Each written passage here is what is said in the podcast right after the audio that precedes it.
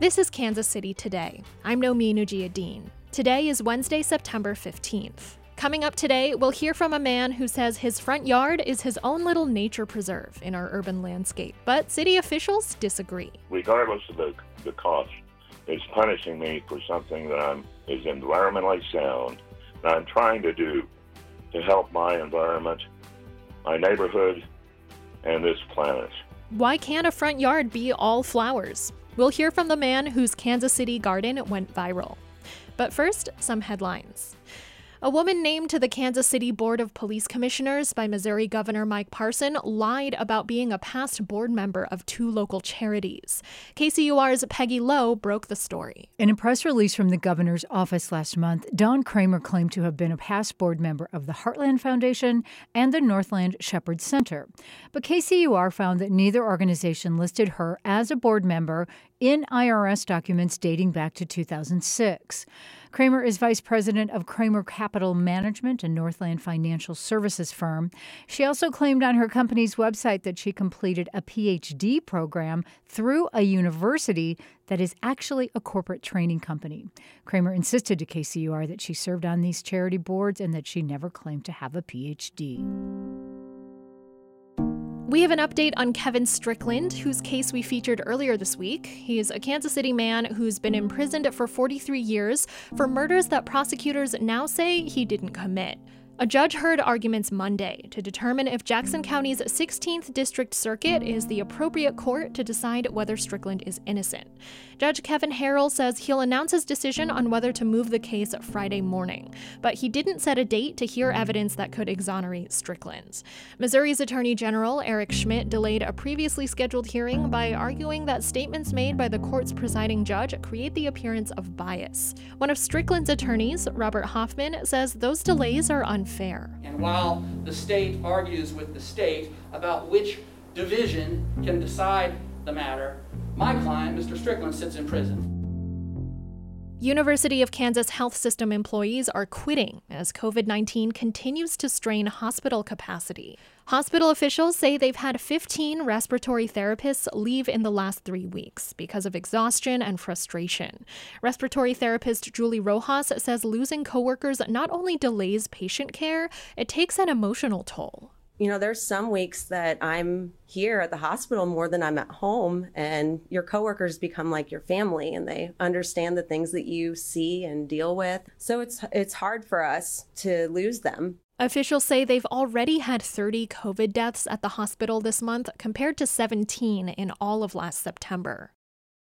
And finally, Kansas Governor Laura Kelly says it's unlikely that she'll take President Joe Biden's recommendation that states require all teachers and school staff to be vaccinated against COVID. Instead, she's pushing for voluntary vaccination. I prefer that we continue down the path that we've been on, which is working cooperatively with our businesses, our education community, our faith community, and any other community we can come up with to get those folks vaccinated on a voluntary basis. The Kansas Health Department reports 8 schools have had clusters of COVID-19 cases since the last week of August. We'll be right back. Real Humans by Gina Kaufman, just the right length for your Kansas City commute, with new episodes every Sunday on kcur.org and wherever you get your podcasts. You'll hear a complete story before you reach your destination. Looking for something or someone to, break up the pace of the day, which is another reason why, getting up and getting your next cup of coffee, at least you're getting up from your computer. Now I just drink 4 cups of black coffee. It's just the water of the morning. New episodes from me every Sunday. This is Kansas City Today. I'm Naomi Nhiayé-Dean. A garden filled with over 10 species of native flowers is growing in Dennis Moriarty's Kansas City front yard. But the city says his flowers are a code violation. Moriarty spoke to Steve Kraske, host of KCUR's talk show Up to Date, about why he thinks changing the code would be a win for the environment. Now a conversation about what front yards should look like and how they can be at odds with city ordinances. Joining us now is Dennis Moriarty, again, Army veteran who lives near Prospect Avenue and 26th Street. Dennis, good morning. Thanks for taking some time with us. Well, good morning to you, Steve. Dennis, I want to be clear about something. You planted your front yard with wildflower seeds after you found yourself unable to mow it any longer. It's pretty steep, and you can see that in the photo that KCUR's Carlos Moreno took that accompanied a story about you. How difficult was it getting for you to mow your front yard? Well, how many people 80 years old can mow, Steve? Yeah.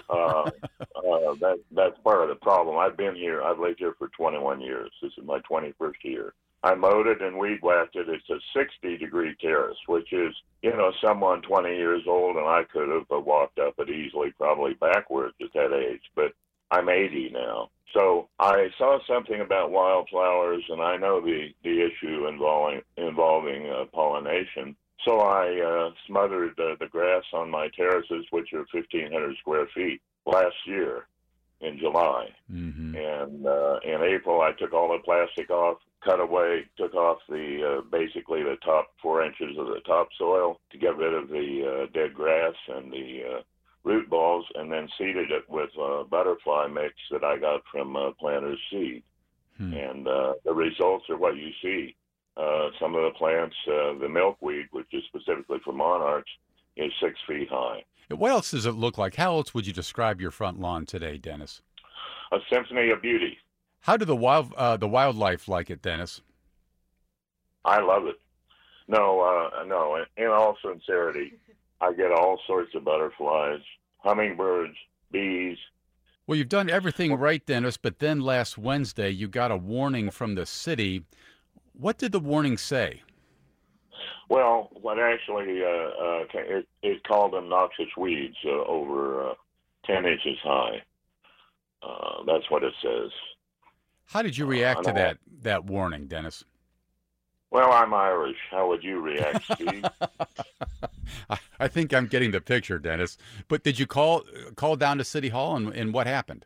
No, I didn't. I didn't call City Hall. I'll tell you, the man came out, and I just stepped out of my porch, which overlooks my terrace of wildflowers, and I see a man taking pictures, and I asked him what he's doing, and he said he's from the city, and I saw his car there, and he had his badge on.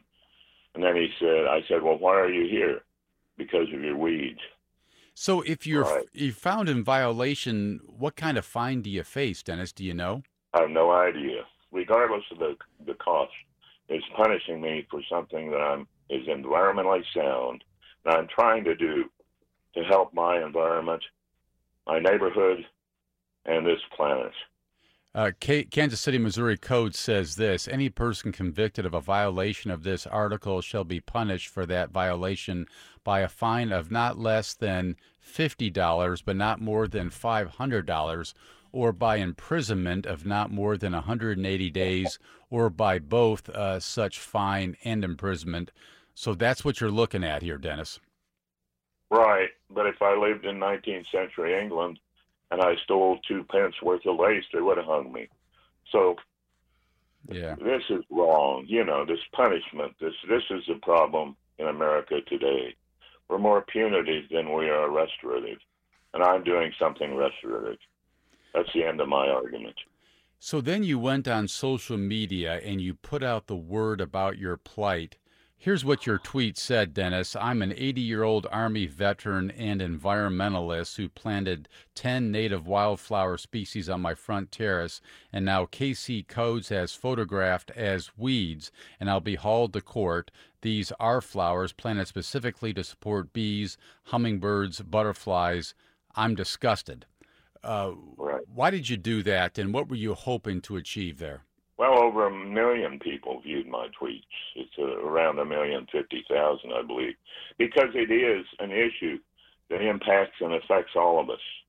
And again, our city governments are here to support the communities, not to punish us and collect fines. Right. Dennis, we're joined now by a special guest. Kansas City Mayor Quentin Lucas is on the air with us. And Mayor, I'll turn this over to you for a second. Well, I just wanted to say, first of all, thank you for having me on. Sure. I was able to tweet at Dennis the other day and certainly recognize the concerns he's having. I know from the city staff side, no one wants to haul someone to court for these sorts of things. And I know we're trying to make sure that we can work it all out. So that's why I know I've reached out asking if he can reach out to our office to make sure that we can try to get these things taken care of. There is a balance in a city like ours, and I know sometimes, you have these bright line rules, but certainly there seem like situations much like this one where we can find a way to have something work out for all parties, and I think that's what certainly I'm interested in as mayor. I think everyone's interested in, and I know from hearing from Dennis, I think that's what he's interested in as well. Mayor, is it time for the city to reconsider its codes to allow for these wild native plantings? Because we hear so much about the need for exactly what Mr. Moriarty's doing to provide a habitat for monarchs and the like. I think it is an important time for reevaluation. Of course, I wouldn't want to get ahead of our neighborhood associations and so many others. So I would hope at least starting this week and in weeks future, we have a chance to evaluate what Kansas City wants to do in connection with its codes, going through a big public process, hearing from people like Dennis, people like the callers you've heard from today, but also neighbors and others who may say, well, let's make sure we're still balancing some of the concerns we may have from pests and other issues as well. Dennis, what do you think? Okay. Mayor? I'm here, sir. I'm here for you. Well, first of all, would you go along with my plan to cut this back after the first hard frost, which is the policy on these wildflowers? What do you think, Mayor? Well, you know what? I would be I'd be happy to explore all of that, and I think the best way we can do it, I'd love to make a visit out to talk to you in person, Dennis. There's the answer. I explained it to you. There's nothing to explore, Mayor. That is the technique that is supposed to be used on wildflower planting. And Dennis, the mayor's offering to come out and visit with you. Oh, I'd love to invite him out here. Okay. Mayor, you have your invitation. Well, I think that's perfect. We'll plan to get this done soon, and I'll probably be able to share that plan with our city staff and code enforcement. And I would hope by the end of the week, this is all in our memories. Yes. When would you like to meet with me then? When would you like to come in? I could probably make time. It'll be later this afternoon, probably closer to about 4 o'clock, 4:30 or so. So we can, we'll invite KCUR if they want to join us. There you go. We may take you up on that. Wow. Call me first and let me know, and I will be expecting you then. Sounds good. All right, sir. That was the host of KCUR's Up to Date, Steve Kraske, talking to Dennis Moriarty and Kansas City Mayor Quentin Lucas. After this conversation was recorded, Lucas met with Moriarty to figure out a way to trim his yard. This is Kansas City Today. I'm Naomi Nhiayé-Dean. This podcast was produced by Byron Love and edited by Maria Carter.